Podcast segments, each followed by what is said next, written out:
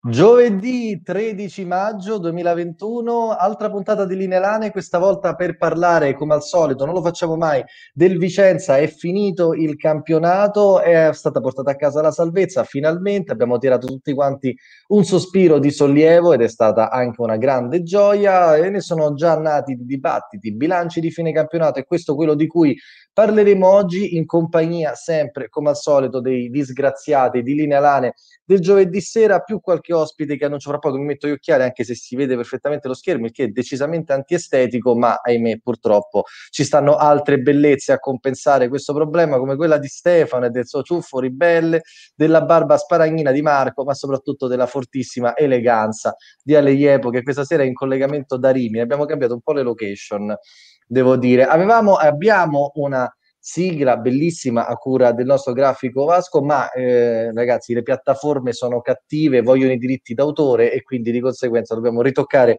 degli aspetti, ma ci stiamo anche modernizzando sul lato dell'impacchettamento, sempre appunto perché poi tanta, tanta bellezza va giustamente rimarcata con un adeguato contorno grafico. Detto ciò, smetto di sparare scemenze, anzi forse in, metto in pausa e poi riprendo più avanti. Finale di stagione dell'ANE, il pareggio col Frosinone ci ha portato la gognata matematica e poi siamo tolti pure lo sfizio di battere la Reggiana già retrocessa per la serie, non facciamoci mancare veramente niente, questa è la cosa forse che ha dato la più grande soddisfazione ai tifosi nel mese mese a questa parte. Il tema di questa giornata, anzi il menu di questa giornata, Piatto Ricco Micifico, prevede ovviamente un po' un bilancio di questo fine di stagione del campionato, un po' magari capire quello che è successo nel finale di stagione e poi ci sono un po' di faccende collegate ovviamente alla programmazione del futuro. Quindi Mimmo c'è, Mimmo non c'è, eh, che cosa ha detto l'altra sera rigorosamente calcio perché rinnovi, che ovviamente è il tema che terrà banco da qui almeno per un altro mese, la primavera come al solito, quindi io prima di avere prima di lanciare i nostri ospiti che le abbiamo, intanto già saluto appunto. Ragazzi, già si stanno collegando. Prima di avere con noi due ospiti, devo dire veramente di qualità, perché noi regaliamo anche questi bijou in giro, vorrei un po' un commento da voi relativo appunto alla fine, in pochi secondi, un bilancio del Vicenza, dell'Ane Rossi Vicenza 2020-2021. Parte Ambrabacci Cicocco, Stefano. Beh, io devo dire che alla fine se non ci, mh, mm, ci concentriamo sul percorso che è stato fatto e su determinati momenti e valutiamo solamente il risultato, quindi partiamo da questo momento a pensare alla prossima stagione, dico che è positivo, no? Perché l'obiettivo era consolidare, tenere la categoria e quindi se mi dimentico subito di come è arrivato questo consolidamento attraverso poi magari come l'ultimo periodo prestazioni non troppo esaltanti, dico finalmente si chiude una stagione di transizione che era necessaria per adesso cominciare a sognare un po' di più. Ale. Ah, io dico, sono abbastanza d'accordo, la cosa in più che aggiungo è che sono all'interno del, si è ritornato a parlare del famoso programma 5 anni per arrivare alla Serie A, che mi fa, che mi fa piacere, vuol dire che è ancora ben impresso nella mente di, di chi è al timone e la stagione è andata bene, la stagione è andata bene. Non successo che Ale si è bloccato. Okay. Ci ok, ci siamo persi, ho detto ben impresso nella mente e poi ti abbiamo visto frizzato per qualche secondo. Ah, ok. Quindi, eh, scusate, eh, quando sono fuori, no. già quando sono a casa... Eh. È un po' così, adesso sei fuori. Esatto. Comunque dicevi, eh, piano quinquennale è rimasto ben impresso No, nella... è ben impresso nella mente che è la cosa che mi interessa di più. Eh, ci stava un primo anno di sofferenza, ce lo aspettavamo.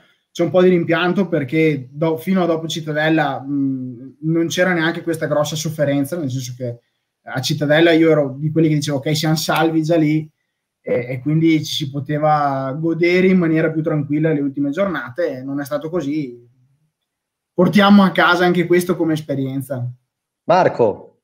Sì, sicuramente il bilancio è positivo. Mm, diciamo che è stata un'annata molto molto difficile, quindi capisco Mimmo quando dice che è stata un'annata tribolatissima perché il Covid eh, per noi è pesato tantissimo eh, logico che, come ha detto anche Ale adesso, arrivare a Cittadella, che eravamo praticamente salvi, e finire così il campionato rimane un po' stam- stamaro in bocca, ecco, quindi è, è quello il dispiacere maggiore.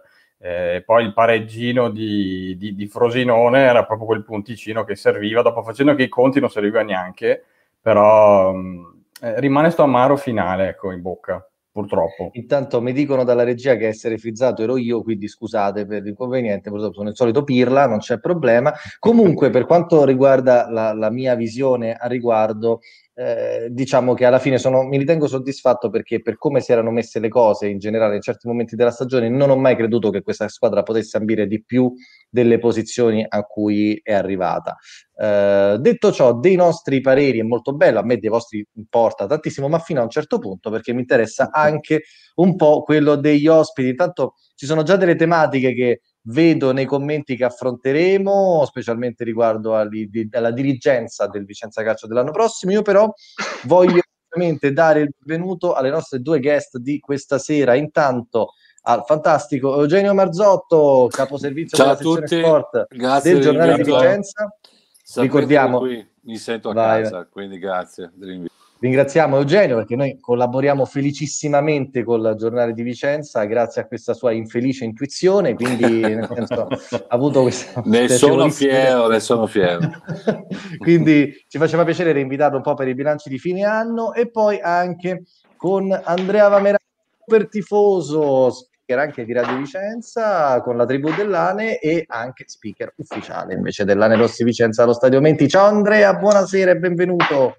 Buonasera a tutti, sono molto molto felice di essere in vostra compagnia, è stato un onore aver ricevuto il, vo- il vostro invito e sono contento di poter parlare di Lane con voi. Il campionato è finito, quindi siamo sicuramente più tranquilli e siamo nel momento dei bilanci, quindi dove possiamo veramente dire e capire come è andato. Vai, dici un po' la tua su quello che... Allora, la mia io sono uno dei pochi fortunati assieme ad Eugenio che ha avuto la possibilità di andare allo stadio quest'anno e come sapete insomma vederle live non è come vederle dietro una televisione. Live ti rende ancora meglio conto di comunque le azioni di com'è il gioco e quant'altro.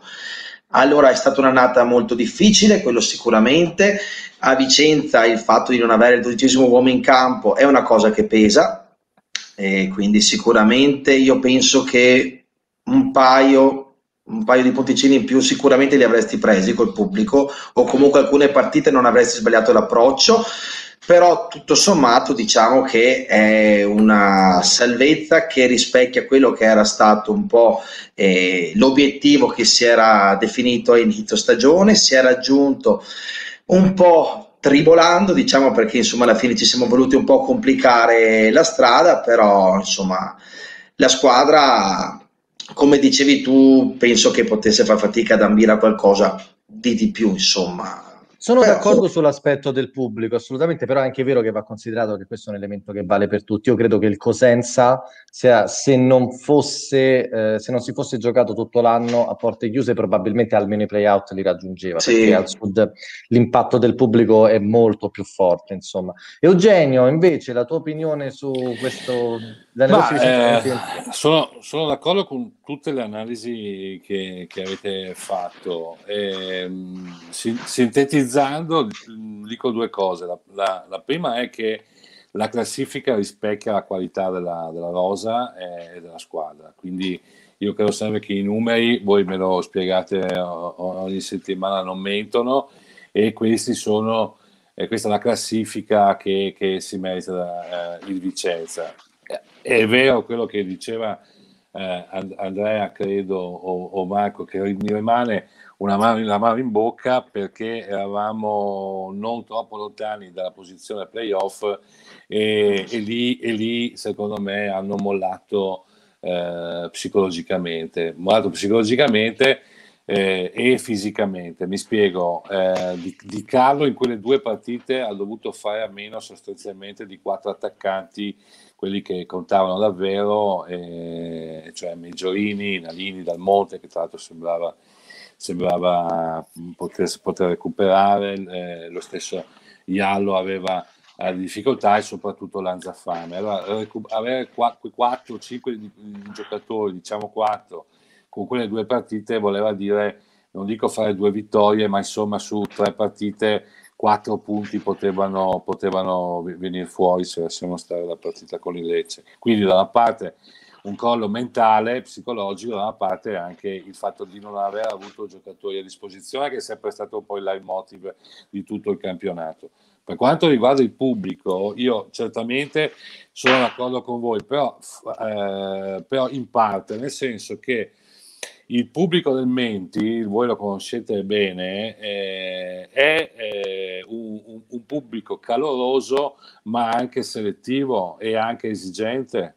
Quindi secondo me alcune, in, in, alcune partite avrebbe, eh, no, non ci sarebbe stata contestazione, ma sicuramente mugugnato, sicuramente non avrebbe applaudito, qualche fischio sarebbe partito se non dalla curva magari dalla tribuna, dove peraltro si siede la proprietà eh, ogni sabato.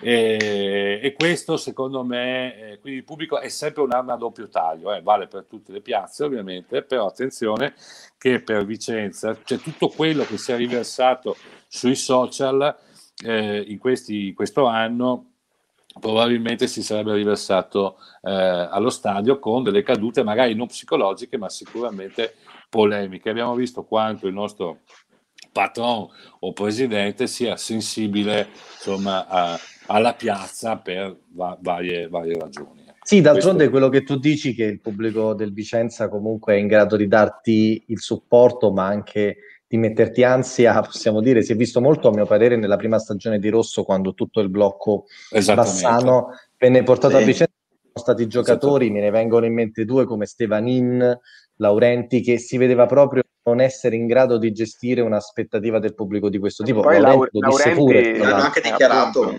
Anche dichiarato. Anche dichiarato. Sì. Anno sì. è stato imbarcato e è stato seduto giusto. Però secondo me, però secondo me, magari qualche fischio a qualcuno dei mari quelli che erano davanti avrebbe anche potrebbe averli da un punto di vista psicologico penalizzati, però magari avere un po' di pressione li avrebbe anche magari motivati a dire forse devo fare quel qualcosa in più.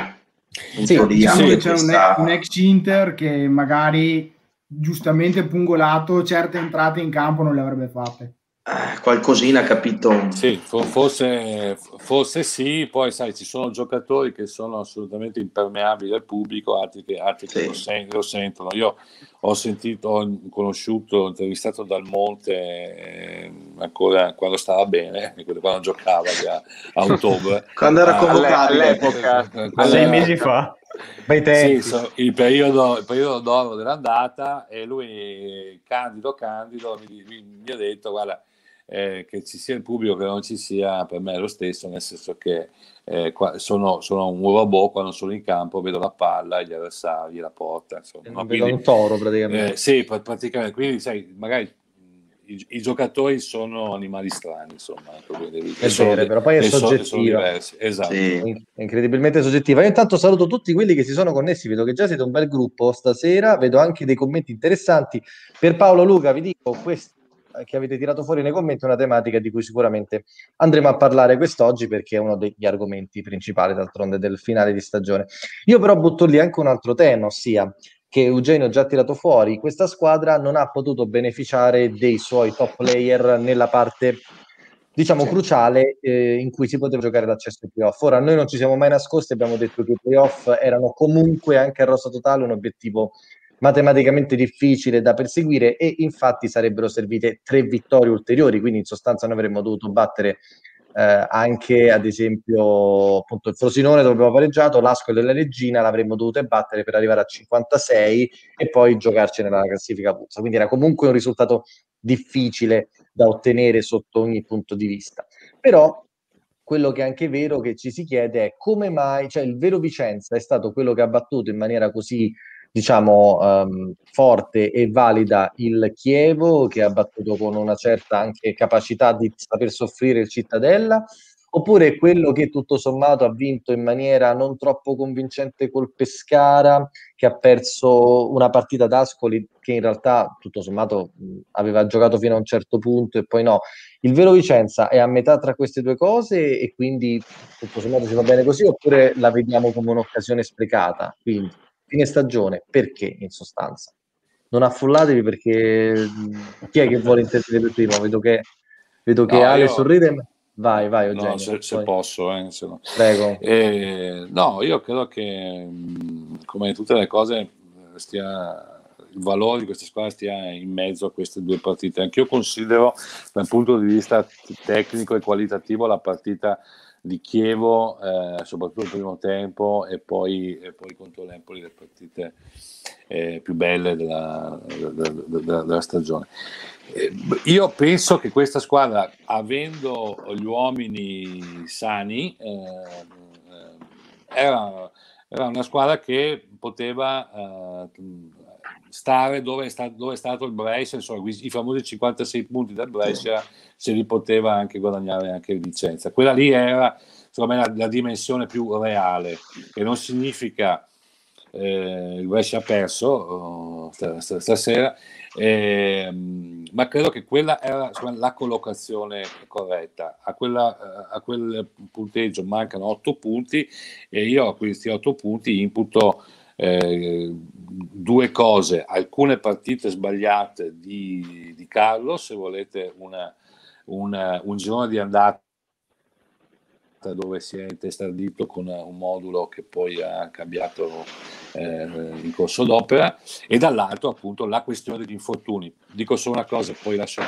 la parola a, a, a voi tutti il problema non è quando un giocatore si infortuna, cioè, quando si, il giocatore si infortuna, cioè, il problema del recupero e del ritorno alla, alla, condizione. Quindi sono tre passaggi che dilatano i tempi e allungano eh, la, la, il, il, ritorno vero a, a uno standard eh, di, di, di, gioco. Di qualità, l'esempio, è, è l'es, l'esempio è Giallo eh, che eh, criticato, con il pubblico sarebbe stato uno di quelli più fischiati, flagellato, eh, flagellato però su Giallo dobbiamo ricordare che ha avuto un intervento al ginocchio ad agosto dell'anno scorso, non è eh, poi, è, poi non, non, non, ha iniziato la preparazione se non con il Vicenza a campionato eh, iniziato perché lui fu ingaggiato nel giorno della partita del Venezia, quindi a fine, fine agosto, quindi dopo, dopo un mese, e poi lentamente è, è, ripartito. Poi c'è stato il Covid. No, eh, in realtà è inizio ottobre perché questo campionato è follemente sì, partito il 6 esatto, ottobre. Quindi. Esatto, esatto, esatto. Quindi, quindi capite insomma, che ci sono su, sui giocatori anche questi aspetti da considerare. Vai, facciamo questo... con Andrea e poi ci spostiamo, ci spostiamo di nuovo, facciamo il giro inverso. Vai Andrea. Intanto mi sono preso un po' di appunti perché Eugenio ha detto tante belle cose che vorrei anche ripetere, insomma, e prendere. Innanzitutto io, quello che ho sempre detto anche in trasmissione radio, è che nella prima parte di stagione ho visto un Vicenza che ha fatto molto bene con le squadre più quotate, mi viene in mente la partita di Spal che hai perso, però comunque a Ferrara hai giocato molto bene e tante altre. E sei andato un po' in panne nelle partite che erano alla tua portata, mi viene in mente eh, la partita dell'andata con l'Ascoli che l'hai vinta all'ultimo quando forse neanche lo meritavi a livello di gioco eh sì, mi viene in mente la partita con l'Entella che in casa proprio non sei sceso in campo.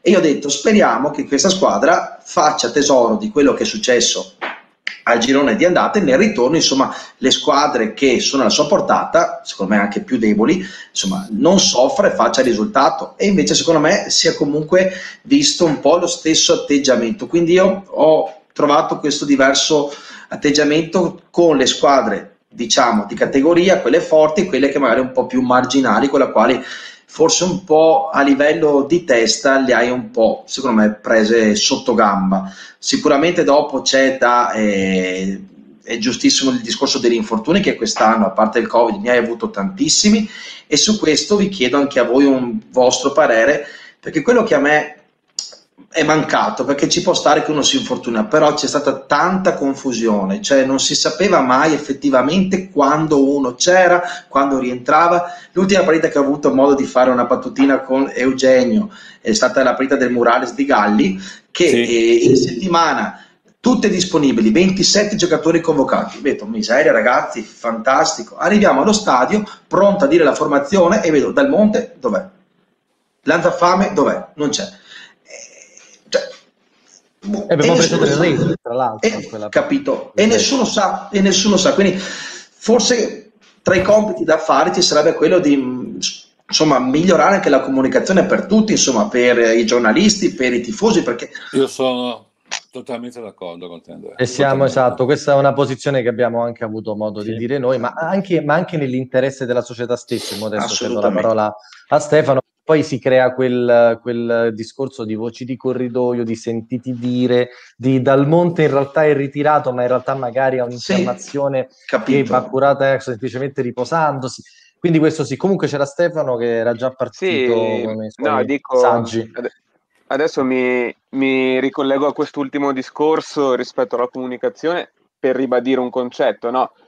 Compreso il fatto che deve essere tenuto in considerazione che stiamo vivendo un'annata come questa, no? Dove i tifosi sono obbligati a stare a veramente grande distanza dalla squadra, non possono andare allo stadio, non possono andare agli allenamenti, non sono andati in ritiro e qui eh, insomma era diciamo il palcoscenico perfetto per implementare una comunicazione inclusiva che facesse sentire tutti partecipi di questa stagione, non solo attraverso lo schermo che trasmette le partite di Dazon.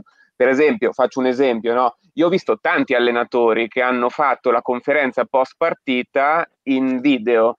Noi no, non l'abbiamo fatta. Quindi sono arrivate le domande e le risposte e abbiamo potuto leggerle solamente sulla carta stampata o sugli articoli online e questo è un altro diciamo, grado di separazione dalla squadra e da quello che succede, perché non senti il tono con cui dice le cose di Carlo quando hai perso una partita, poi c'è tutta la polemica no? anche delle stesse frasi che sono state dette da Rosso e da Stefano Rosso, quando le ascolti quelle frasi hanno un tono ben preciso, se tu li riporti sulla carta stampata possono essere, diciamo, frutto di qualsiasi tipo di speculazione. C'è no? un'iperprotezione, c'è un'iperprotezione. Eh, esempio, l'ultima cosa che è stata divisiva è stata il fatto che Stefano Rosso abbia detto che purtroppo il Monza non è andato in Serie A, no? Una frase del genere cioè, può essere diciamo, soggetta a qualsiasi tipo di interpretazioni. E se qui non Specialmente è società... in un ambiente in cui comunque certe, certi aspetti vengono messi molto in risalto. E tra l'altro ci sono anche tutta una serie di elementi per cui uno rischia di dire ah, vabbè ma che sei l'amichetto del mondo? Cioè chiaro che questo è un elemento assolutamente di rischio. Vai vai finisci scusa No, eh, in sostanza volevo dire questo sulla comunicazione, poi volevo prendere spunto da quello che ha iniziato a dire Eugenio e poi Andrea, insomma, ha contribuito a, ad aprire questo tema che è quello degli infortunati e quindi in particolare eh, su eh, Giallo, insomma, è verissimo quello che ha detto Eugenio, ma allora il problema sta a monte, no? Un giocatore che si è operato ad agosto e tu prendi all'ultimo giorno di mercato sapendo che necessita esatto, per, per tre, tre anni. anni. sai che recupera in tre anni. Esatto, ma necessita, no, sapevi già che necessitava di questo percorso, no? visto che nel senso non ne siamo stupiti no? con un giocatore che abbia insomma ingranato tardi, non abbia fatto la preparazione, poi non sia diciamo pronto subito a dare il suo contributo. Allora forse non è giusto concentrarsi sugli aspetti, diciamo, che sono gli output, se vuoi, delle decisioni, ma sulle decisioni a monte che hanno portato poi allo certo. sviluppo di queste situazioni. O comunque si può dire, o comunque si dichiara che su giallo c'è un discorso di prospettiva. Per cui si dice: Noi non è da quest'anno che da giallo ci aspettiamo che ci risolve le partite perché sappiamo questa cosa non è stata mai detta, eh, o comunque no, è no. stata detta sempre in maniera molto soft. È stato detto già all'arrivata a Ma poteva, poteva essere detto: no, già, giallo è un giocatore che noi valutiamo un milione. In queste condizioni siamo riusciti a portarlo a casa per meno della metà. Per noi è un investimento sul futuro e abbiamo deciso che possiamo permetterci di aspettarlo. Cioè, una comunicazione del genere, il tifoso come fa a darti contro? Perché stai portando argomentazioni valide, reali, che comunque perlomeno non, per forza devono essere tutti d'accordo, ma giustificano una scelta. Certo. Sì, infatti, infatti, io volevo proseguire il discorso di, di Stefano, proprio perché mh, per il discorso degli infortunati, sì, abbiamo avuto tanti infortunati, ma quanti infortunati sono stati causati da giocatori, nel senso che sono arrivati senza preparazione, Longo, eh, Iallo infortunato, cioè, ci sono fattori che poi vanno a incidere in tutto il campionato, logicamente, perché il contro è l'anzafame, l'anzafame. Che doveva essere il sostituto delle problematiche dell'attacco, cioè alla fine eh, a fine anno sono bilanci che si fanno e, e, va a pesare in tutto il campionato questi, questi discorsi qua, eh, sono fondamentali. Certo. A, a, maggior ragione se, se tieni in considerazione che il calcio di, di Carlo comunque si basa molto sull'intensità, mh, proprio anche sull'andare a pressare alto l'avversario ed è un calcio che ti richiede un dispendio fisico e mentale importante e paradossalmente quando abbiamo avuto la crisi eh, con il Covid la, e, e, altre situazioni di infortunio che ci ha messo anche nel, nella condizione di giocare in maniera abbastanza raffazzonata. Abbiamo tirato fuori anche prestazioni eh, comunque di livello, comunque eh, atleticamente e a livello di testa eh, sul pezzo. E c'era la netta impressione, soprattutto in un periodo eh, nel girone d'andata, che questa squadra non avesse molto a livello tecnico da dare, ma superisse a quella mancanza tecnica attraverso la altri grinta. strumenti che erano l'intensità, che erano la voglia, che era la compattezza. A maggior ragione per questo le ultime sette giornate stonano, perché una squadra che ha fatto di questa convinzione eh, forte il proprio cavallo di battaglia, eh, poi scende in campo scarica o, vedendola dall'altro lato, probabilmente si è arrivata veramente scarica fisicamente e scarica mentalmente perché mh, non c'è potuta essere una gestione di questi due aspetti essendo sempre sotto durante l'anno. Tra l'altro, in eh. realtà la squadra ha risentito delle critiche che sono piovute nel finale di stagione. Si è visto Rigoni rispondere sui social con un post, si è visto eh, Beruatto, si è visto Beruatto e sempre Rigoni rispondere ad alcuni tifosi dopo la partita, credo col Frosinone, o col Brescia, non mi ricordo, risponde proprio a dei commenti. Eh, e infine c'è stato, sì.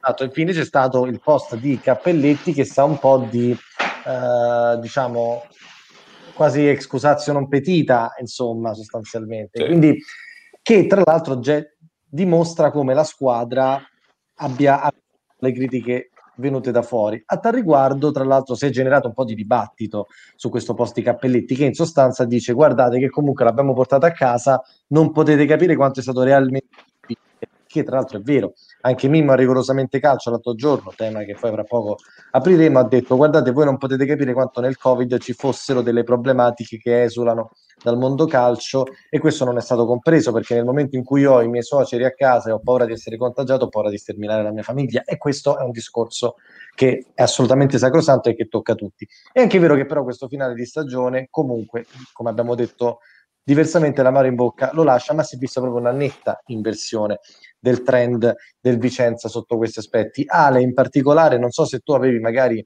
comunque sì. un po' una tua modalità di risposta a questo post di Cappelletti, sì. che per quanto comunque abbia anche delle sue ragioni, ma ha anche dei punti deboli, se vogliamo dirlo. Insomma. No, no, sì, umanamente lo capisco assolutamente e non posso che essere solidale su questa cosa qua. Quando si dice eh, c'è chi ha scritto che, che, è un finale da dimenticare, ma non va dimenticato, non lo consideriamo tale, Oddio, un finale dove, tolta la Reggiana, che era una partita che veramente era una, un amichevole perché un calcio camminato, eh, le sei partite precedenti hai portato a casa un totale di quattro punti, di cui tre con la squadra eh, ultimissima in classifica e comunque trovandoti nella condizione di esserti fatto rimontare. E se andiamo anche a vedere a livello di prestazioni, sei stato in vantaggio sul totale dei 360 minuti giocati per 70 minuti quasi tutti con lentella, eh, allora forse vuol dire che eh, è diverso questo da essersi trovati in quelle sei giornate a fare otto punti, a rimontare come è successo spessissimo ad inizio stagione. Se ricordate, all'inizio stagione siamo andati spesso sotto, spesso abbiamo rimontato, recuperato tante partite. È proprio questo che ha il tifoso stona, perché tutto sommato non, eh, voglio dire, 70 minuti su 360 vuol dire che hai passato veramente poco con, con, d- davanti ai tuoi avversari. Com- comunque, e se andiamo a vedere le prestazioni a livello di possesso palla, di occasioni tentate, la partita col Frosinone è stato un bombardamento, c'è poco da, c'è poco da Ale, dire. Ti do, ti, do, ti do, questa notizia in diretta. Comunque ho appena controllato e Capelletti ha cambiato il post che ha fatto. Ha modificato la parte su qualcuno ha detto che è un finale da dimenticare. Ha detto qualc- a qualcuno non è piaciuto il finale di stagione, nemmeno a noi. Ah, una scelta demo- ecco. adeguatamente democristiana, ecco. definirei. Che ci può stare. Ti stava ascoltando, Ale ti stava ascoltando e l'ha modificato subito. C'era, esatto. c'era Andrea che però c'ha in canna qualcosa, lo vedo proprio, vuole dire qualcosa, stava lì lì. No, stavo, stavo, un po' guardando e stavo ascoltando queste cose giustissime, però secondo me da Cittadella non so se è arrivato un dito o cosa, però proprio siamo a posto. Secondo me loro top, la partita di Cittadella, veramente... Mh, anche perché, come si diceva prima, la partita emblema è stata quella di Empoli, dove sei arrivato ad Empoli con la squadra che doveva giocare Fantoni, che Cappelletti ti arriva, lo stesso Cappelletti ti arriva in ritiro la notte prima, e quindi veramente hai fatto una partita a casa della capolista in cui hai dato anima e corpo e dopo proprio hai visto le ultime gare che staccate la testa, quindi spero insomma... Bisogna che... dire comunque emblematico quella scelta di Cappelletti di prendere la macchina da Vicenza e arrivare di notte a Empoli per giocare il giorno dopo è rappresentativa dello spirito di Carlino. Sì. È l'immagine, secondo me è l'immagine simbolo. Eh, l'altra immagine simbolo, secondo me, è la rovesciata di di Meggiorini a Pisa che ti dà sì. l'idea che c'è, eh, che c'è, c'era, c'è qualità e, e, anche Cazzim in questa squadra. Il problema è che non è, spalma, che non è spalmata, eh, secondo me. E tanto per rispondere ad Ale che oltre ad essere bello è anche bravo, eh, come, come, abbiamo detto più volte. Esatto, eh, precisiamo. precisiamo. Il fatto di aver mollato, secondo me, di, dimostra che c'è una... Um, alcuni elementi hanno una forte personalità e altri, e altri ne, hanno, eh, ne, hanno, meno. Perché in, dopo la vittoria di Cittadella ci fu la conferenza stampa o, o un, un'intervista, non, so, non mi ricordo bene, di Lanzafame e Cappelletti, se vi ricordate, eh, in cui dissero eh, che eh, loro ci credevano al sogno playoff, no? Eh, e poi, insomma, poi è, andata, è andata come è andata. La, la, l'altro aspetto eh, su, sugli infortuni, eh, sugli infortuni, ma soprattutto sulla, eh, sul, sul, gioco, eh, sul gioco di Carlo perché ha fatto male con le piccole e, e meglio con mm. Eh, le, le, le, grandi. Secondo me è proprio per una questione tattica perché Di Carlo è, è molto bravo, secondo me, a giocare sugli avversari ed è meno bravo quando deve fare la partita. Positivo. Quindi, e quindi quando tu hai degli esterni, hai impostato almeno la squadra sugli esterni, sulle verticalizzazioni, quando ci riesci a farle, lo fai nelle ripartenze, le ripartenze le fai quasi sempre con le squadre più, più forti. No? Sì. Ti lasciano e, spazio. Perché ti e complementare spazio. anche a una delle opinioni che avevamo, ossia che sostanzialmente il gioco di contenimento e difensivo di Di Carlo è molto più strutturato e pensato rispetto a un gioco offensivo che sì. in realtà questa squadra è sostanzialmente marca- mancato non la fase offensiva ma la proposizione, l'idea di gioco. Esatto. Diciamo nella difesa sì. si capisce qual è l'idea, c'è, al di là che quest'anno abbiamo preso troppe reti, però si capisce l'idea che c'è dietro. Nella fase di proposizione di gioco noi siamo andati avanti grazie a Dalmonte e Meggiorini fino a gennaio e poi grazie intensità, perché se mi devi dire c'è un gioco come era delineato ad esempio nel Vicenza di Marino in fase offensiva, ragazzi non c'è.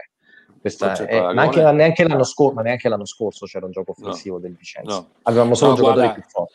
Guarda, io il, se vi ricordate, eh, il, il, gioco offensivo ragionato, come dici tu, l'ultima, l'ultima volta sono nell'era rosso, l'ho, vista con, l'ho visto con Colella, un tentativo eh, di, di, di, di, farlo. Mi, eh, mi, riferisco a quella partita meravigliosa che fu Vicenza-Monza con il pubblico in cui vincemmo 3-0 se non sbaglio e, e, fu, e fu, uno spettacolo contro una squadra di medio, di medio alta classifica sì. insomma no?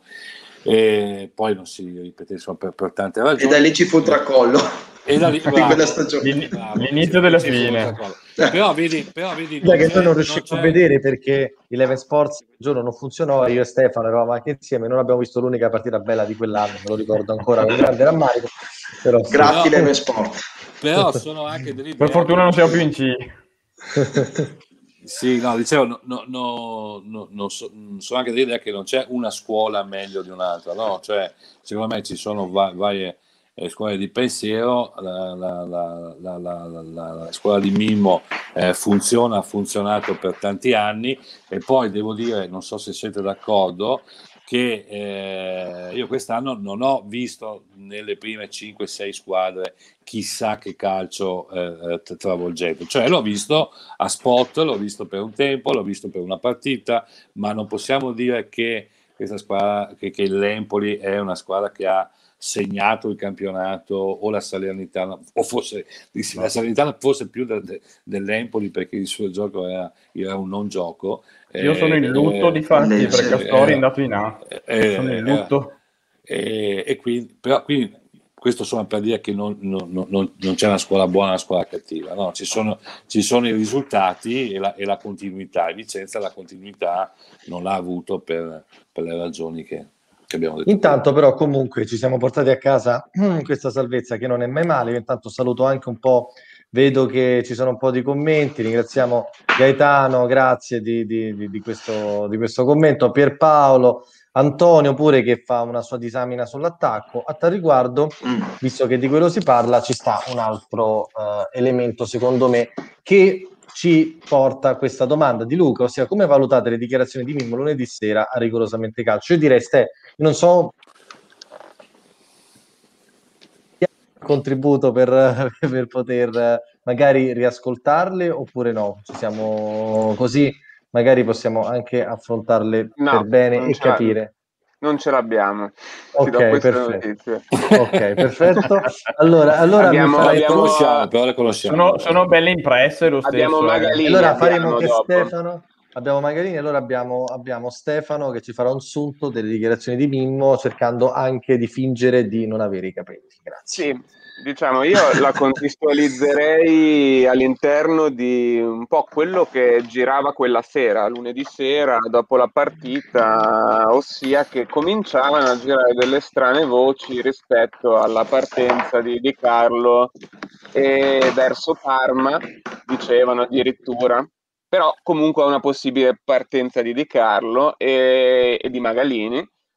E Contemporaneamente si vociferava su un possibile arrivo di Sogliano a Vicenza da Padova, tanto che anche il nostro Pierpaolo ce l'ha segnalato, insomma, quindi è giusto Sì, parlarne. perché contestualmente Sogliano esatto, domanda no, diretta no, ha Diciamo che la notizia, la notizia così di per sé non era, diciamo, diversa da tante voci che sono uscite anche in altri momenti. La cosa che ha cominciato così a portare a pensare che potenzialmente ci fosse qualcosa di vero è che ci, lunedì sera c'è stato Sogliano, eh, ospite di...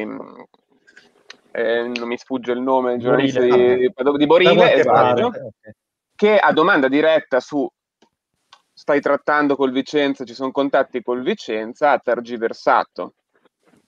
Dopodiché a Di Carlo, domanda diretta, l'anno prossimo Mister Di Carlo c'è, risponde bella domanda e a quel punto, insomma, le speculazioni che erano state fatte hanno, come dire, cominciato a appoggiarsi su degli elementi che potevano farle sembrare veritiere.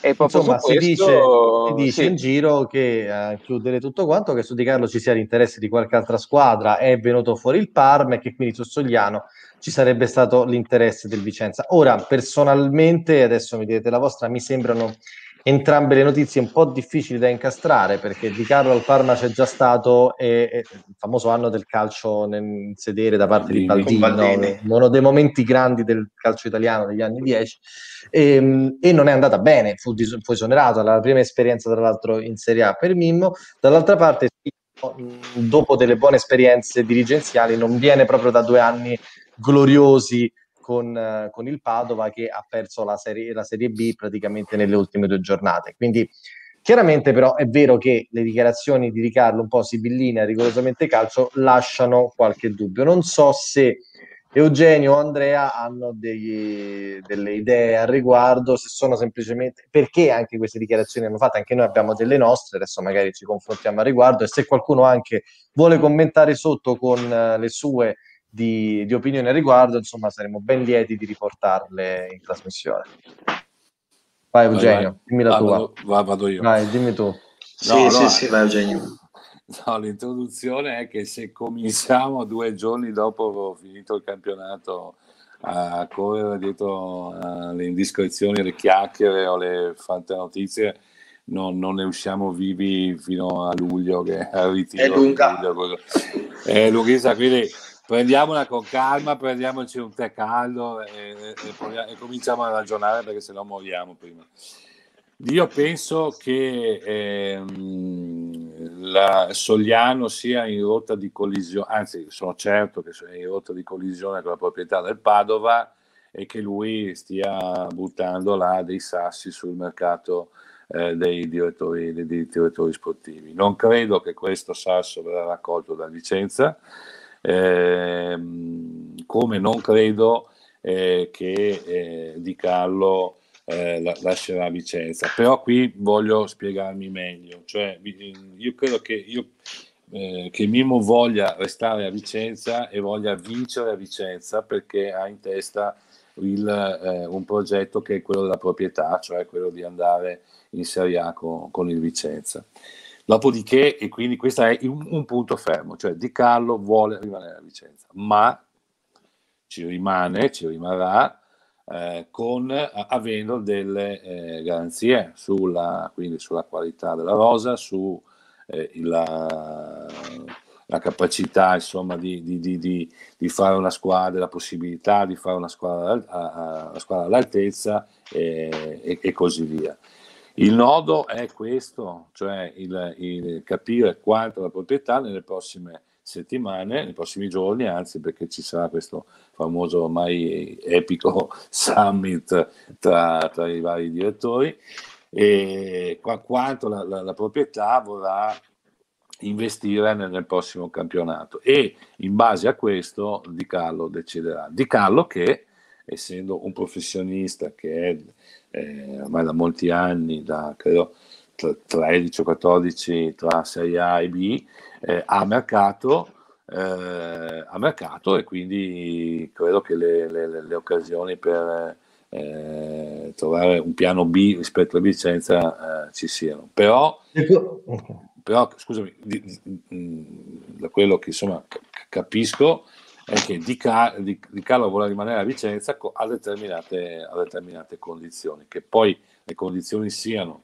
avere una squadra playoff eh, o una squadra da, da, Serie A, non lo so, insomma, comunque sulla, fes- sulla fascia alta. Quindi è Eugenio, la domanda, la domanda, esatto, la domanda de, di, di, Luca che ci segue, ringraziamo, salutiamo, dice non vi pare che certi riferimenti di Mimmo al budget di altre realtà immagino si riferisca a quando Di Carlo ha detto esplicitamente io la Serie B l'ho fatta e so qual è il budget che certo. serve per fare eh, competere sì, sì. Dico, non sì, sia una velata critica alle risorse messe in campo dal TB certamente sì, sì. Eh, certamente sì, è una, è una, è una critica, però eh, ora non, non, voglio fare l'avvocato difensore di nessuno, ma lo, lo faccio solo per, per capire il, il, contesto questa società non ha 120 anni di storia eh, o 119, questa società ha due anni e mezzo di storia e ha passato eh, gli ultimi dieci anni tra la serie eccellenza D e serie C. Okay?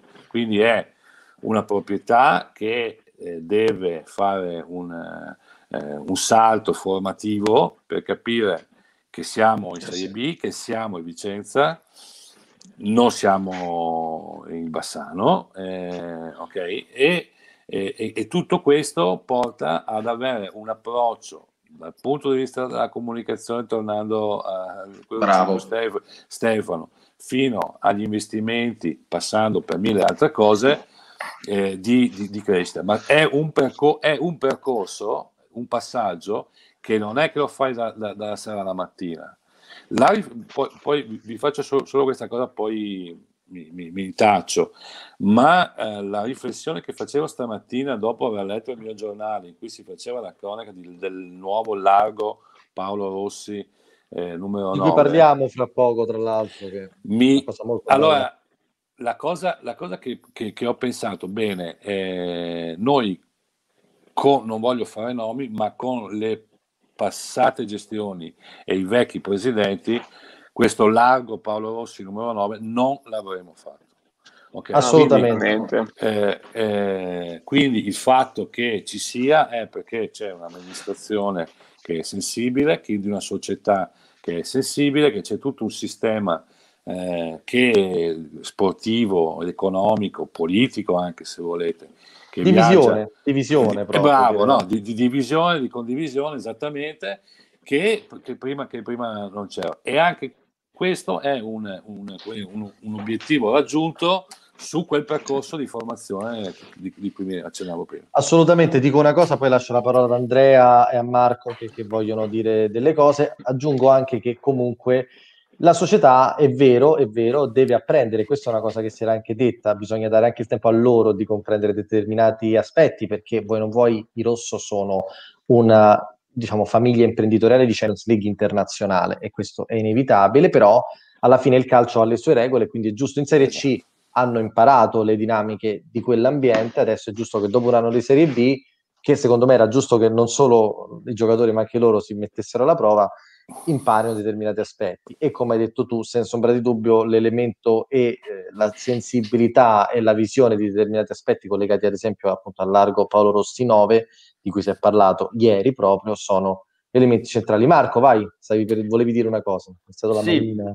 Esatto, manina. No, volevo dire, io vi sento a scatti, penso che parlavi, parlavi con me Giovanni, giusto? Vado io? Eh, no, parlavo in generale, no, Marco, Marco. Ah, Marco. Marco dopo Marco, vai, la No, eh, tornando al discorso budget, del budget che ha dato la società. Eh, ok che Mimmo dice tra le righe che il budget non era sufficiente per fare un campionato di più alto livello, però c'è da dire che comunque eh, Iallo e Longo sono costati cioè, nel senso, sì. non è che sono costati poco, tra ingaggi e stipendi per questa Serie B di oggi, eh, un milione, un milione e mezzo tra l'acquisto, i triennali fatti, è stato un investimento non da poco. È stato fatto un investimento non dalla da società, ma è stato fatto dall'area tecnica, quindi insomma qualche colpa c'è anche lì. Questo volevo Andrea, vuoi aggiungere, vuoi aggiungere, qualcosa a questa, questa, ulteriore disamina di Marco, se sei riuscito a sentirla? Perché poi, insomma, in Italia... Se vuoi, provi a improvvisare. no. No, parlava dell'area tecnico, giusto? Tecnica. Ma non ho capito il suo punto di vista.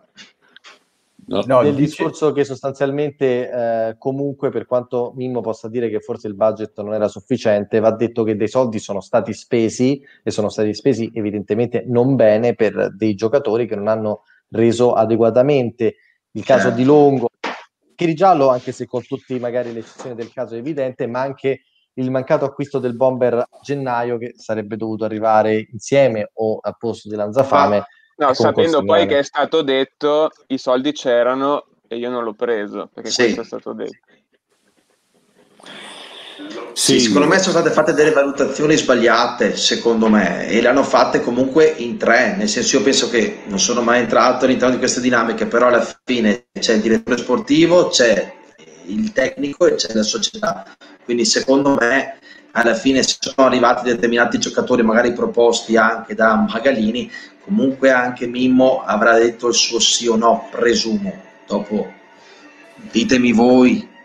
Iallo era proprio un suo pallino, eh. Iallo è un pallino di, di, di Mimmo, l'aveva detto a maggio dell'anno scorso. Quindi comunque abbiamo una fatto... sentite? A riguardo. Sì, sì, Andrea. Sì, sì, sì, sì. No, dicevo, è stato fatto un investimento economico sul giallo, sapendo No, e dopo io volevo invece chiudere il discorso che aveva fatto Eugenio relativamente a, e si collega anche a largo Paolo Rossi. Io posso dire che, eh, visto che ho fatto il eh, lavoro di speaker con la fine della società vecchia, di cui non facciamo nomi, e l'inizio di questa nuova, ehm, stiamo parlando di universi diversi. Sei mesi hanno messo su a livello di gestione dell'area hospitality, di, di gestione dell'impresa, proprio di tutti gli sponsor che arrivano. Una, veramente sembra adesso non ti sento più. È andata via. Abbiamo, l'abbiamo perso Secondo... un attimo. Mi sentite adesso? Sì, sì, sì, sì, adesso vai, sì. Vai. Perfetto, non so, però sì, volevo dire che io mi sono proprio reso conto, vivendo anche all'interno, che è proprio cambiato tanto. Quindi secondo me il planning che hanno fatto di 5 anni ci sta, nel senso siamo secondo me anche nei tempi, perché comunque per me il passo più difficile era uscire dalle sabbie mobili della Serie C che è la cosa peggiore che possa esistere perché sappiamo bene che come introiti sono quelli che sono, la categoria è molto maschia e quindi adesso, adesso senso, secondo me non sarebbe andato così male. Vai Ale, vai Ale. Aggiungo una piccola provocazione, mm, ci, ci, credo io stesso fino a là, però secondo me è interessante. Tenete conto che eh, Di Carlo è arrivato che probabilmente aveva proposte anche migliori di quella del Vicenza in C, eh, credendo molto nel progetto. Si ritrova adesso, con, avendo centrato l'obiettivo il primo anno, avendolo centrato il secondo anno, con un solo anno di contratto davanti, potrebbe esserci anche un gioco delle parti eh, per mh, muoversi verso un rinnovo che eh, penso sia voluto da entrambe le, da, da, da entrambe le, le parti, mh, ma potrebbe esserci anche una volontà di vincolare il rinnovo di, di Carlo con un certo tipo di gestione. Eh, lui ha detto, tempo indietro, ha detto che lui e Magalini erano un'entità quasi unica. Non so se ci sia anche questo tipo di dinamica in corso, la volontà di dire eh, c'è in ballo il mio rinnovo, ma non solo il mio rinnovo, anche il rinnovo del direttore sportivo e il rinnovo di un certo tipo di modo di portare avanti, di una certa responsabilità per me che sono il mister e uno staff allargato fa, di cui fa parte anche Magalini. Io voglio aggiungere anche un'altra cosa su questo che secondo me per Di Carlo questo è stato un anno particolare, comunque lui è sempre stato un idolo eh, intoccabile sotto certi aspetti a Vicenza in virtù del suo passato calcistico ovviamente nel miglior Vicenza insieme a quello del 78 che si ricordi. Quest'anno Di Carlo è stato oggetto di critiche e probabilmente si è sentito non compreso non solo dal giornalismo, e l'ha detto, ma anche da buona parte della tifoseria. E quindi credo che da parte sua siano in corso anche delle valutazioni perché non si sente, sa di essere comunque sempre un, uh, un, elemento centrale e di avere un'importanza carismatica molto ampia, ma probabilmente non si sente neanche più intoccabile rispetto a prima. E se sa che quest'anno, nonostante appunto alcune partite steccate, l'insistenza sul 4-4-2 e qualche errorino, comunque ha fatto una stagione dignitosissima con l'obiettivo raggiunto e comunque va bene così, teme che l'anno prossimo possa essere al centro di critiche ben più feroci qualora la, sti- la proprietà alzi l'asticella a livello di dichiarazioni, ma poi non faccia seguire un adeguato investimento economico, perché allora le cose sono volete playoff, facciamo una squadra da playoff, non che dite che volete playoff, ma la squadra non lo è, poi le colpe sono le mie. Quindi credo che ci siano anche delle valutazioni di questo tipo che giustamente un professionista come Di Carlo, che è da 15 anni nel, nel, nell'Olimpo del calcio italiano, giustamente deve tenere in considerazione. Insomma. Poi non so se Steve volevi aggiungere qualcosa. Sì, volevo dire che appunto proprio in merito a questo, cioè di Carlo, proprio perché lui a Vicenza ci vive, quindi non è una città in cui dice sì, faccio male, comunque poi va bene, vado da un'altra parte. Cioè, a Vicenza ci vive, quindi ha una reputazione costruita su nove anni di carriera e di conseguenza eh, questa reputazione non vuole che sia macchiata da diciamo dei pseudo fallimenti sportivi perché comunque fare una stagione l'anno prossimo simile a questa non è chiaramente un fallimento conclamato ma diventa comunque comincia a gettare delle ombre sul progetto e comunque su certe prospettive no? e per me su questo Di Carlo è molto attento però rispetto al discorso di Magalini vorrei lanciare l'altro tema che abbiamo rispetto a quello che poi è successo un po' questa settimana, no? Ci sono eh, uscite le, le, indiscrezioni su Beruatto. No? Un secondo, allora, prima di cambiare, che questo è un argomento centrale, poi salutiamo anche Marco Rabito di diretta biancorossa, lo salutiamo, sarà, lo, lo, sa già anche, o non lo sa, non lo so, ma sarà uno dei nostri ospiti delle prossime settimane, quindi poi ci sentiamo comunque d'accordo con la valutazione appunto che, che, che, stiamo, che stiamo facendo. Faceva piacere anche perché insomma i ragazzi ci hanno ospitato eh, lunedì scorso ed è sempre insomma, un piacere anche ringraziarli in diretta. Vai Ste, passiamo a quest'altro argomento che è decisamente succulento. Sì che insomma hanno cominciato a uscire indiscrezioni sul fatto che Vicenza non ha rinnovato, ehm, non ha riscattato Beruatto, che si parla di 2 milioni per il riscatto, che si parla del prestito, cioè un contatto, però quello che sappiamo noi è che a gennaio, in un'intervista proprio a Radio Vicenza a Luisa Nicoli, Magalini aveva detto eh, è stato eh, riscattato e la Juventus ha esercitato già il controriscatto ed è per questo che non lo possiamo avere. Chi dei due, quale delle due voci è quella vera? Chi è che ha ragione? Abbiamo anche il contributo. Il contributo volendo, ce l'abbiamo però. Vai, questo vai, ce l'abbiamo. Vai. Abbiamo il contributo di Magalini, a Lane nel cuore. Si è parlato di lui perché doveva, poteva rientrare tra, proprio parlando di Atalanta in uno scambio tra giocatori della Juve e giocatori dell'Atalanta. Detto che comunque, eh, e l'avevamo, l'avevo verificato anche personalmente, comunque non si sarebbe mosso da Vicenza anche se eh, ci, ci fosse stato questo scambio, questa trattativa di cartellini tra Atalanta e Juve? Allora, Beruato è un giocatore tesserato per la Juve, noi abbiamo un diritto di riscatto, la Juve ha esercitato un controriscatto. Ecco, insomma, direi che è abbastanza da detto. Sì, effettivamente sì, cioè, le parole non lasciano spazio a molti dubbi interpretativi, ecco. Ma questo, quindi, la domanda è, che è successo?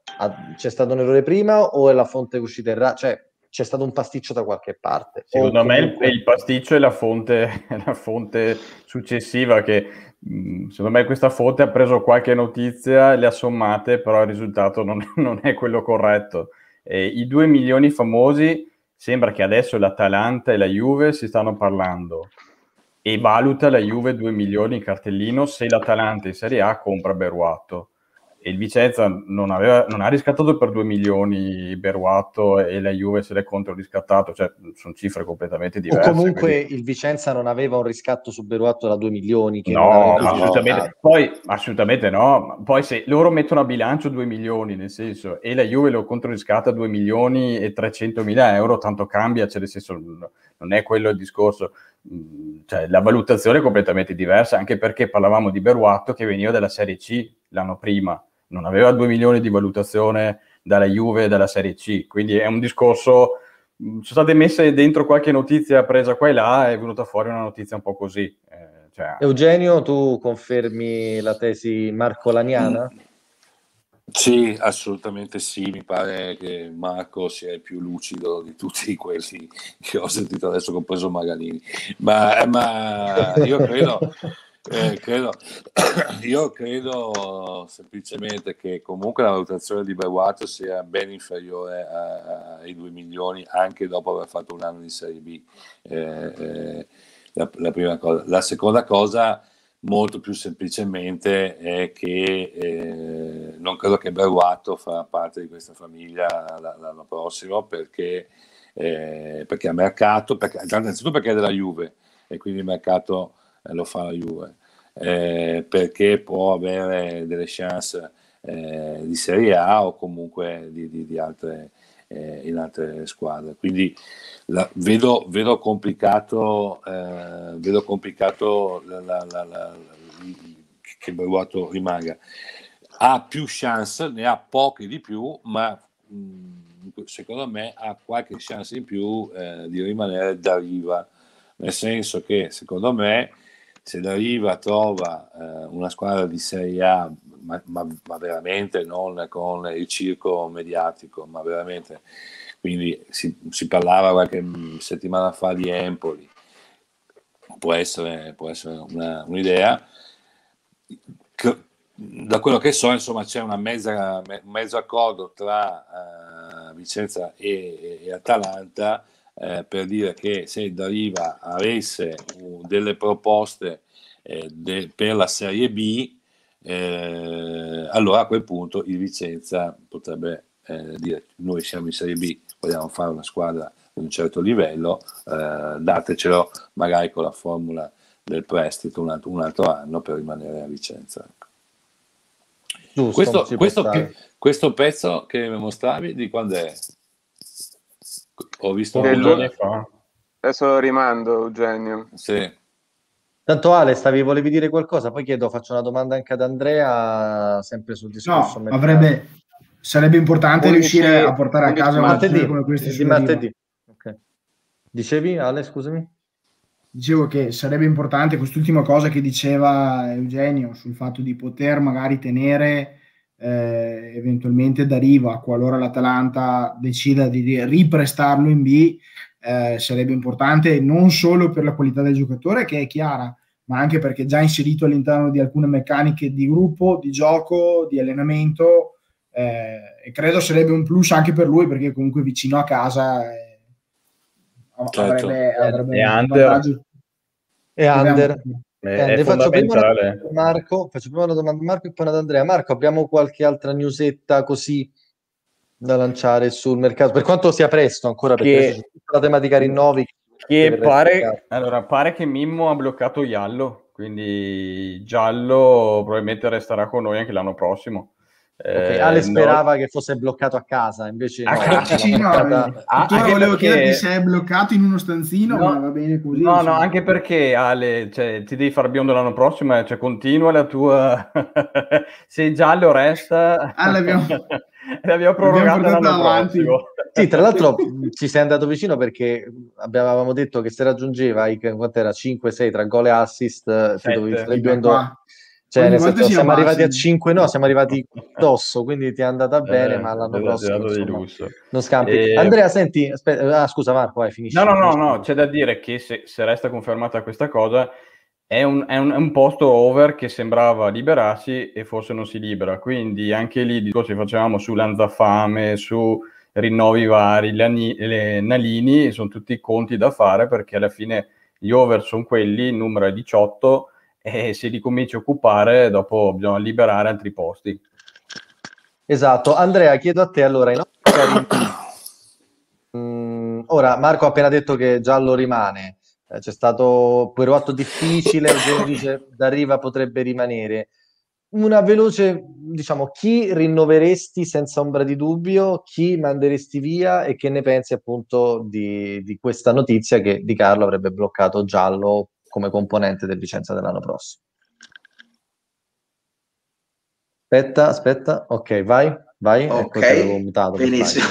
Partiamo dall'ultima cosa su Giallo. E si era subito capito comunque che Giallo era un uomo che comunque Di Carlo ci teneva ad averlo all'interno della rosa, quindi eh, secondo me assolutamente l'anno prossimo gli si vorrà dare la seconda occasione. Insomma, io penso che dei suoi compagni di reparto la merita. Allora, se guardiamo, come si diceva caro Eugenio, freddi numeri tra minuti giocati, cross e tiri e gol, insomma, eh, i numeri, se guardiamo i freddi numeri.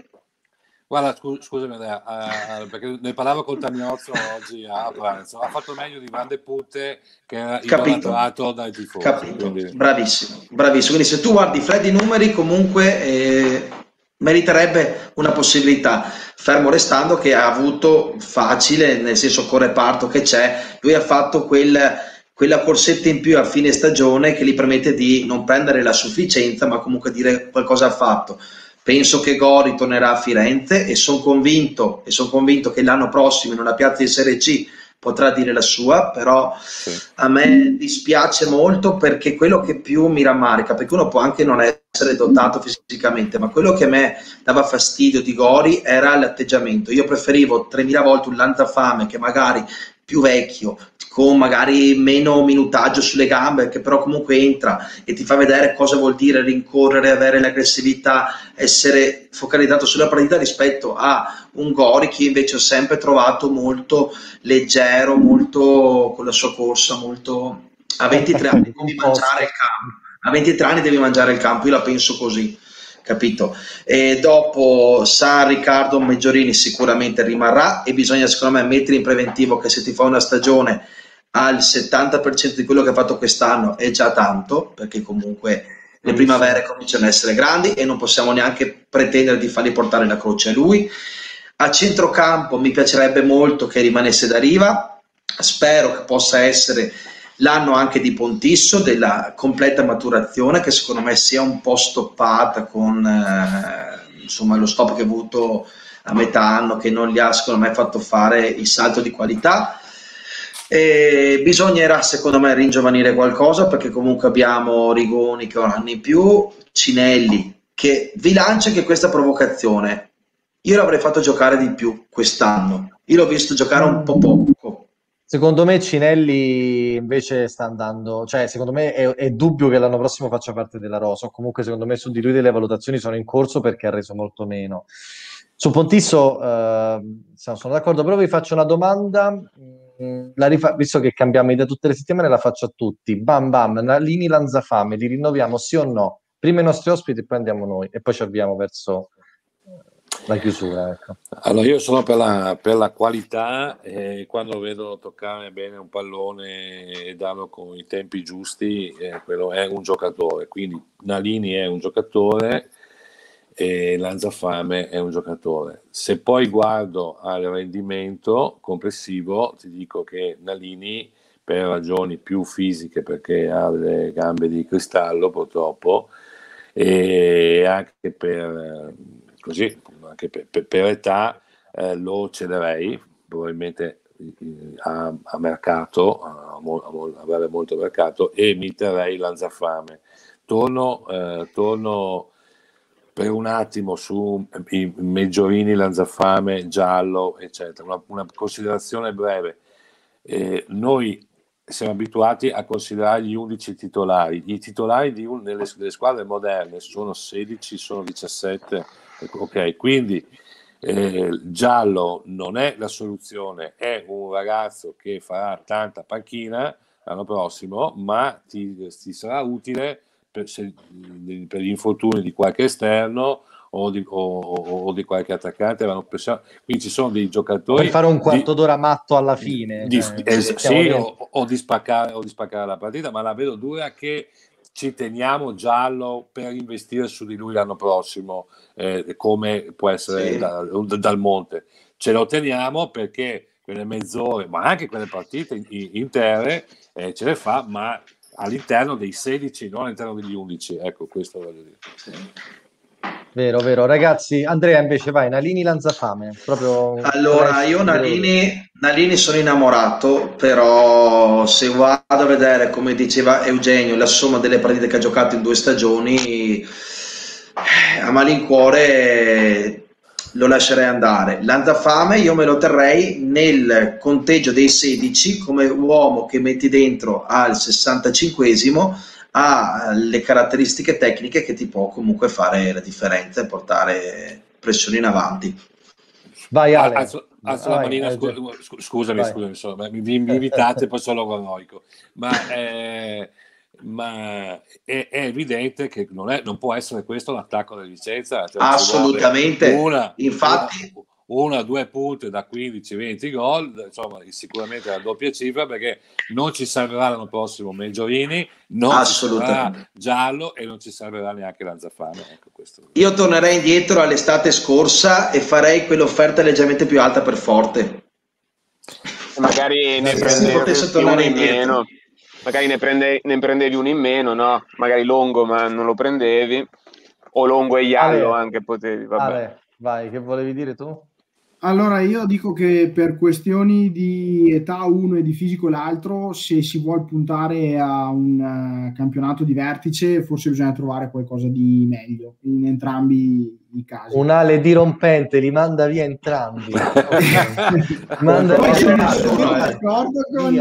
Cioè, sono gli occhiali per sono dirlo. giocatori molto tecnici entrambi, però... Eh, diciamo che Nalini ha, ha, il problema fisico ed è in un reparto che è già molto completo. Ali ne abbiamo diverse. Mm, per me la, la, cosa è ottenere lui o ottenere Van de Putte. Van de Putte per età e per, uh, e per um, sviluppo invest- possibile non lo darei mai via. Eh, sì, certo. E per investimento non lo darei mai via. Quindi per questo dico che secondo me tra i due darei via Nalini. E in attacco il discorso è, è abbastanza simile. Lanza Fame si è comportato molto molto bene eh, però inizia ad avere anche lui le sue primavere, abbiamo già Meggiorini in, in quel ruolo, dovesse arrivare un profilo come potrebbe essere, eh, come è stato forte l'anno scorso per il Venezia, cioè un titolare fisso che veramente fa molti gol giocando con un 4-4-2, eh, forse punterei più a una seconda punta che possa essere di supporto sempre eh, che rinnovare Meggiorini. Non che Io lancio anche a Stefano e Marco con l'aggiunta di bisogna capire con che modulo giochiamo, perché 4-3-1-2, 4-3-3, 4-4-2 sono i tre moduli che abbiamo usato punto interrogativo rispetto all'anno prossimo. Eh. Io scommetto l'euro che ripartiamo col 4-2-4, perché quello lì non era il 4-4-2, perché giocando davanti con due eh, ali così offensive, per me è un 4-2-4, dopo mettiamolo come volete. Secondo me ripartiremo così, eh, sperando di avere, però di avere due centrocampisti completamente diversi, perché c'è un 4-2-4 così offensivo, con Rigoni 37enne e un altro di fianco tecnico, eh, ci, ci, ci, ci, asfaltano eh, tipo con la spalla all'andata. Te vuoi aggiungere qualcosa su questo? Ma io volevo un attimo riprendere il discorso Nalini Lanzafame e ehm, devo dire che Lanzafame mi ha messo estremamente in crisi l'ultima partita con la Reggiana perché mancava da un po' e rivederlo fare certi tocchi, eh, certi eh sì. lanci, scambi veloci con Giacomelli cioè mi è tornata eh, in mente la partita col Chievo, sì, cioè, e quindi io dico maniera un po' democristiana che vorrei che ne fosse tenuto uno tra i due, non dico chi, vorrei che la società facesse le sue valutazioni sulla base del rendimento fisico, del contratto e tutto, però uno vorrei che rimanesse tra i due. Un po' per affetto. Eugenio esatto. ha alzato la manina un pochino. No, no, no, no, no, no mi, ah, okay. mi, mi, mi io, io, la battuta. Io, io, personalmente, se ci fosse possibilità, Nalini è un giocatore secondo me molto buono, ma eh, più facilmente sostituibile. Eh, trovo che ci siano nel suo ruolo dei giocatori che possano fare la differenza.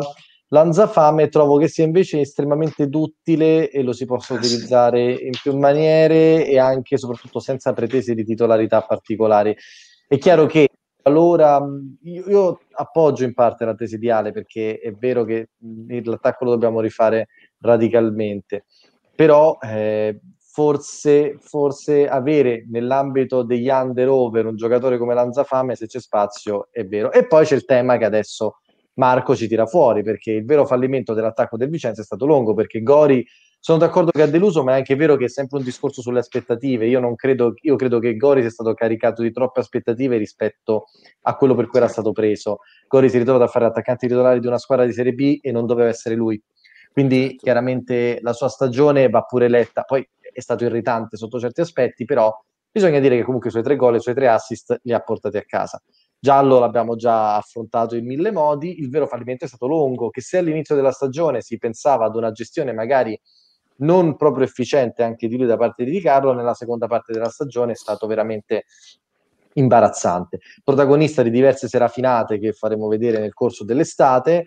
Eh, secondo me due partite hanno definitivamente inclinato il rapporto lungo tutto il resto del mondo Vicenza, che sono quella col Chievo, in cui è entrato per tenere palle in avanti, ha fatto solo falli ai difensori del Chievo, ehm, e quella con l'Empoli, dove ha giocato titolare e non è stato veramente in grado di tenere una palla alta. C'è stata una, un'azione emblematica che giuro andrò a riprendere perché veramente mi è rimasta conficcata in testa, in cui Longo parte in progressione, i difensori dell'Empoli sono a 5 metri, finisce per perdere il pallone, rotolare per terra, eh, i difensori dell'Empoli ripartono e lui viene sostituito. Una scena, devo dire, abbastanza grama. Quindi sul Longo la problematica, secondo me, sarà esattamente riuscirlo anche a sistemare da qualche parte, ma un ingaggio triennale pesante ed è questo, secondo me, l'errore principale che viene imputato anche a Magalini. Non so se su questo voi avete qualcosa da, da aggiungere. Eh, no, io non aggiungo nu- nu- nulla, eh, bisogna dire le cose come stanno, è stato un errore madonnale, un errore di, di valutazione eh, molto grave, secondo me, però a me piace un po' analizzare le cose, come qualcuno ogni tanto si prende la briga anche di leggermi quando analizzo le cose e, e bisogna partire dal perché siamo arrivati a lungo. Okay? Uh-huh. Potevamo arrivare anche a Marzotto, ma se tu arrivi all'ultimo giorno di mercato. Sì, ti saresti so... offerto per, eh, per eh, no, non, eh, eh, esatto, sì, no, no, sicuro, facevo quasi, quasi, quasi meglio di lungo.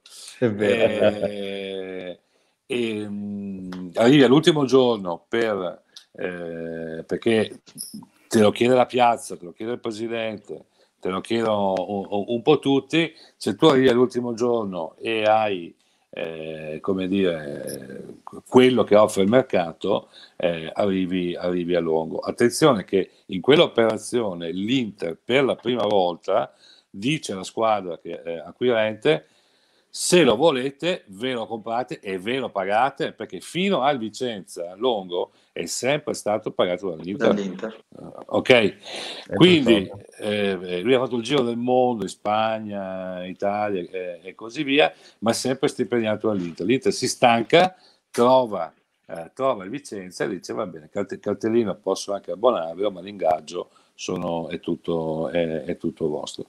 Ma arriviamo a, a lungo semplicemente perché arriviamo male alla fine del mercato.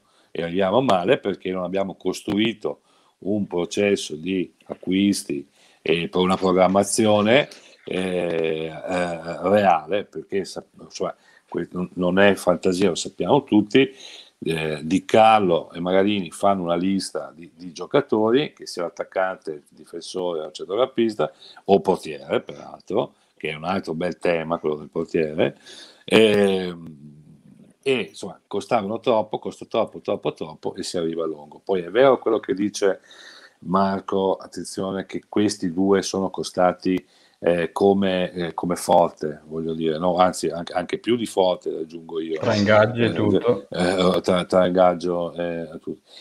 Ma tu arrivi a questo errore se non cominci a corteggiare un giocatore sei mesi prima, no, ma un anno prima anche, e non il, uh, un giorno prima, perché, perché poi si commettono questi errori. Ci sta un attaccante che magari vi piacerebbe vedere in bianco-rosso l'anno prossimo, che secondo voi è raggiungibile e ragionevole? Ah, Giovanni, tu hai risposto a, a TVA brillantemente, sì, ti, ti, rubo la risposta. Eh, Vai, perfetto, ecco, adoro. Eh, eh, no, eh, hai citato Donnarumma e, ecco, Donnarumma l'ha detto, l'ha detto Stefano, io ho detto di Carmine. Di Carmine, hai ragione, di Carmine. Che eh, a parte che io di Carmine lo, lo vedo quasi più, quasi più esterno che punta centrale, ma comunque vabbè, ma sono sono così. Sono, eh. Però io considero anche i giocatori attaccanti di Serie A che in questo momento, in una fascia bassa di Serie A, po- mh, mm, potrebbero venire a Vicenza su una piazza di un certo tipo. Okay? Eh, non, non, escludo che si arrivi anche a questo. Parlo ovviamente di situazioni tipo, che ne so, Parma, Cagliari, insomma, certo. eh, eh cioè queste, queste opzioni qua. E vi do questa chicca, attenzione al mercato estero e al mercato croato-sloveno, non dico altro. Ah, bene. Questo bene. il nostro Ale, questo il nostro Ale lo manda in visibilio, io lo so. Adesso andrà a farsi so. una ricerca su tutti gli attaccanti che Croa- di queste squadre croate. Che hanno più di 14 anni. Ah, io Giovanni, quando c'era la voce di Witzinger l'anno scorso, cioè noi eravamo fomentatissimi, eravamo lì a dire può, può ricostruire... Le le Guarda, sorti no, del grande no, Bielanovic. Non mi ricordo il nome, ma non era Birzinger. Te lo, questo te lo, mi, mi, ti, ti, scommetto 5 euro. Non era Birzinger, è un altro, ma lo so perché me l'hanno detto. Eh. No, eh, no, sì, però così, la voce eh, era uscita, no? però, non è, però, c'erava, però c'eravate vicini perché era sempre croato. Quindi mm. era, il, era il, quello che dico io era il capocannoniere. Fate una ricercare, era il capocannoniere della Serie B croata. Eh, ah, forse ho capito, forse ho capito, se ora non mi viene in mente. Valutazione, ma valutazione, cioè operazione da un milione e mezzo. Mm. Andrea, tu c'hai un sogno che ti piacerebbe portare a casa a Vicenza? Beh, a me piacerebbe Dio, che potrebbe mm. essere insomma anche un po' la sfida che Fabrizio, eccolo. Insomma, dopo la deludente esperienza a Monza che sta facendo, insomma, potrebbe essere con la voglia di ripartire insomma. Se no a me piacerebbe, guardando in Serie A, Galabinov, che potrebbe essere il Ah, tipo di attaccante Ah, ma certo. No, cioè, c'ha 80 anni pure lui, però. Eh, cioè, siamo... 32? L'età di 32. Carmine. Due. Ma Come Inzola, di Carmine. Inzola, Inzola quanti anni ha? Zola è più Zola giovane. però, ma poi Zola 94 adesso, secondo me, No, è fuori mercato adesso, vediamo. decisamente. va per i 30, va per i 32, sì, ne fa 33 a novembre, effettivamente. Profilo 96 esperienza. è Zola, ne ha 24.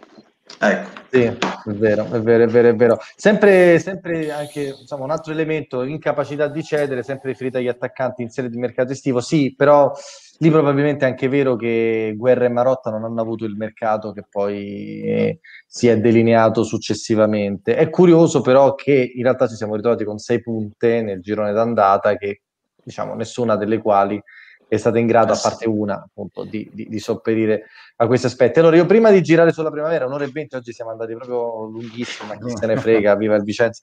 Ehm, magari effettivamente lo spunto, lo spunto, sempre Marco ci dice, è piuttosto innamorato del due Mimmo, secondo me questi sono dei temi su cui ci dobbiamo concentrare la settimana prossima, anche per capire quali sono stati la, la, la capacità dell'ANE di giocare in che maniera con i diversi moduli, sviluppare il gioco in determinati aspetti piuttosto che altri, prendere più gol piuttosto che altri. Insomma, vi annuncio che Linea Lane va in diretta fino a quando ci va, quindi in linea di massima. Credo che ci faremo un po' la stagione estiva insieme. Marco voleva andare in vacanza, lo vedete, è una faccia tristissima. Eh, purtroppo c'è. Stefano Ma- che ci costringe a fare diretta per tutta l'estate. Quindi Esatto. Ali ha già prenotato dalle Maldive, diceva che faceva diretta Esatto. dalle Maldive, no? Esatto, io vorrei chiudere però con, eh, con il discorso primavera perché la primavera, anzi non so, io vorrei anche mandare appunto le immagini, sta ancora giocando e vorrei un po' aggiornare tutti quanti su quello che sta facendo, visto che siamo sempre molto vicini al mondo del settore giovanile del Vicenza, anche perché è uno dei- dei- degli elementi centrali del progetto eh, della società ed è anche bello eh, parlarne adeguatamente. Che ha fatto la primavera sta settimana? I nostri Beh, baldi settimana, giovani? Sta settimana ha fatto due partite, quindi abbiamo giocato sia contro il Cittadella che con la Reggiana. Queste qua sono le immagini della partita con la Reggiana. Eh, tra l'altro c'è stata quasi subito l'espulsione contro, quindi abbiamo giocato quasi tutta la partita in 10 contro 11.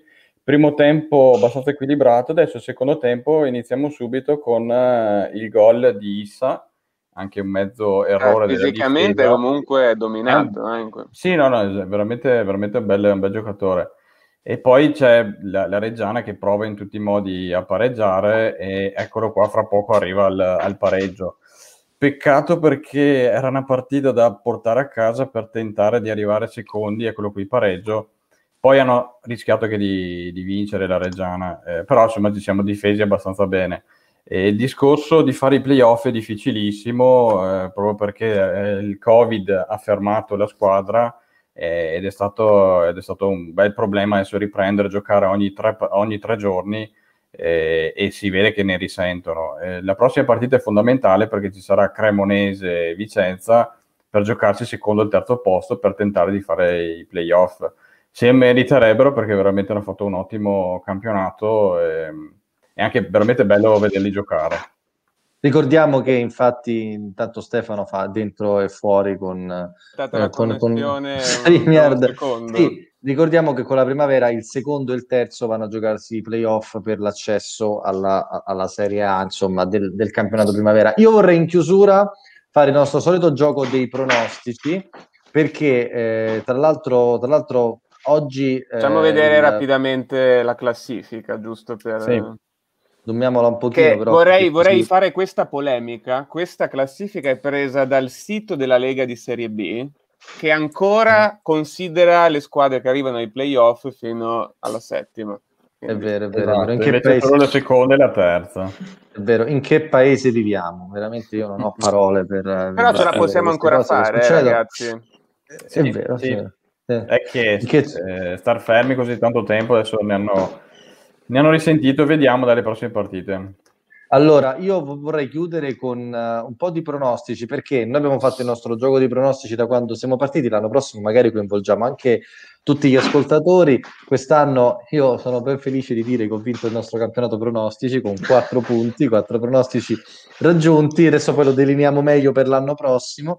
Ho preso l'1-1 col Vicenza Frosinone, ma diciamo era abbastanza regalata, devo dire. Questa volta, se non sbaglio, Marco arriva secondo, Ale, Ale terzo, Andrea Ceroni quarto, e Stefano ultimo a zero punti. Ma retrocesso la div- l'arte divinatoria non, non, fa parte. Avevo di, pronosticato di... anche in privato Brescia vincitrice dei playoff. Beh, devo dire, può rassicurarvi, rassicurarvi. devo dire che se dovessi tornare a giocare alla SNAI al picchetto, sei la prima persona a cui chiederei il pronostico per fare il contrario, così forse magari cosa la porto a casa, però sarebbe carino nel frattempo. Ah, ecco, Venezia e Chievo sono ai supplementari, il Cittadella ha battuto il Brescia, però bisogna dire contro pronostico.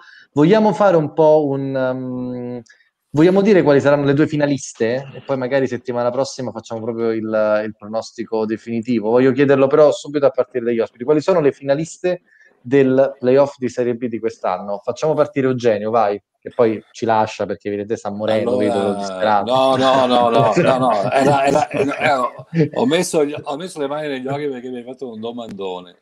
Eh, dunque, io credo che eh, il Monza andrà eh, in finale.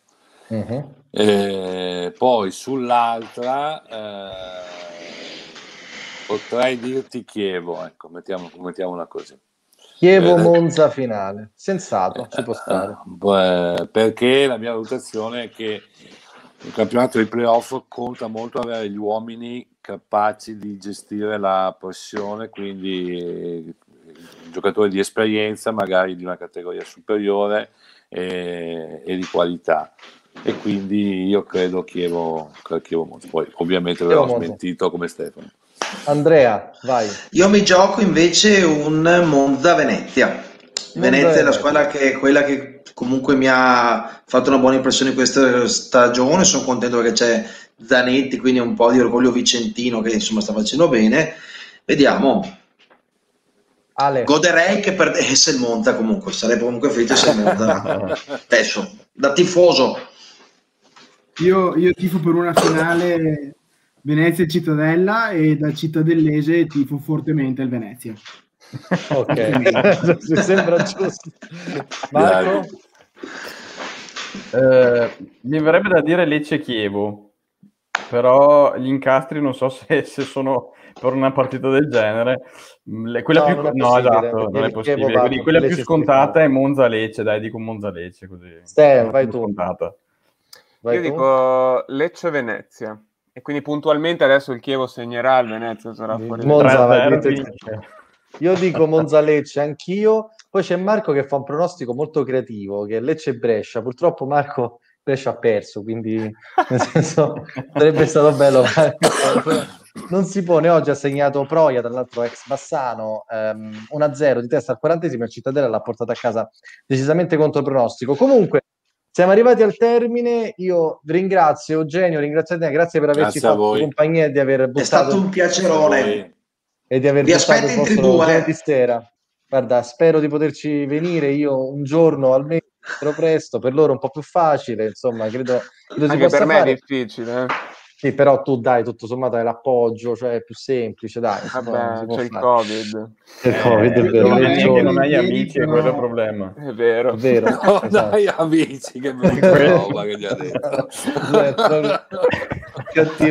Ale, che stavi dicendo con questo? No, io vengo volentieri in radio, però perdo gran parte della mia attrattiva, non, non, certo. non si vede. C'è anche la diretta Facebook nel mio programma, eh. Allora, Bene, allora, allora sì.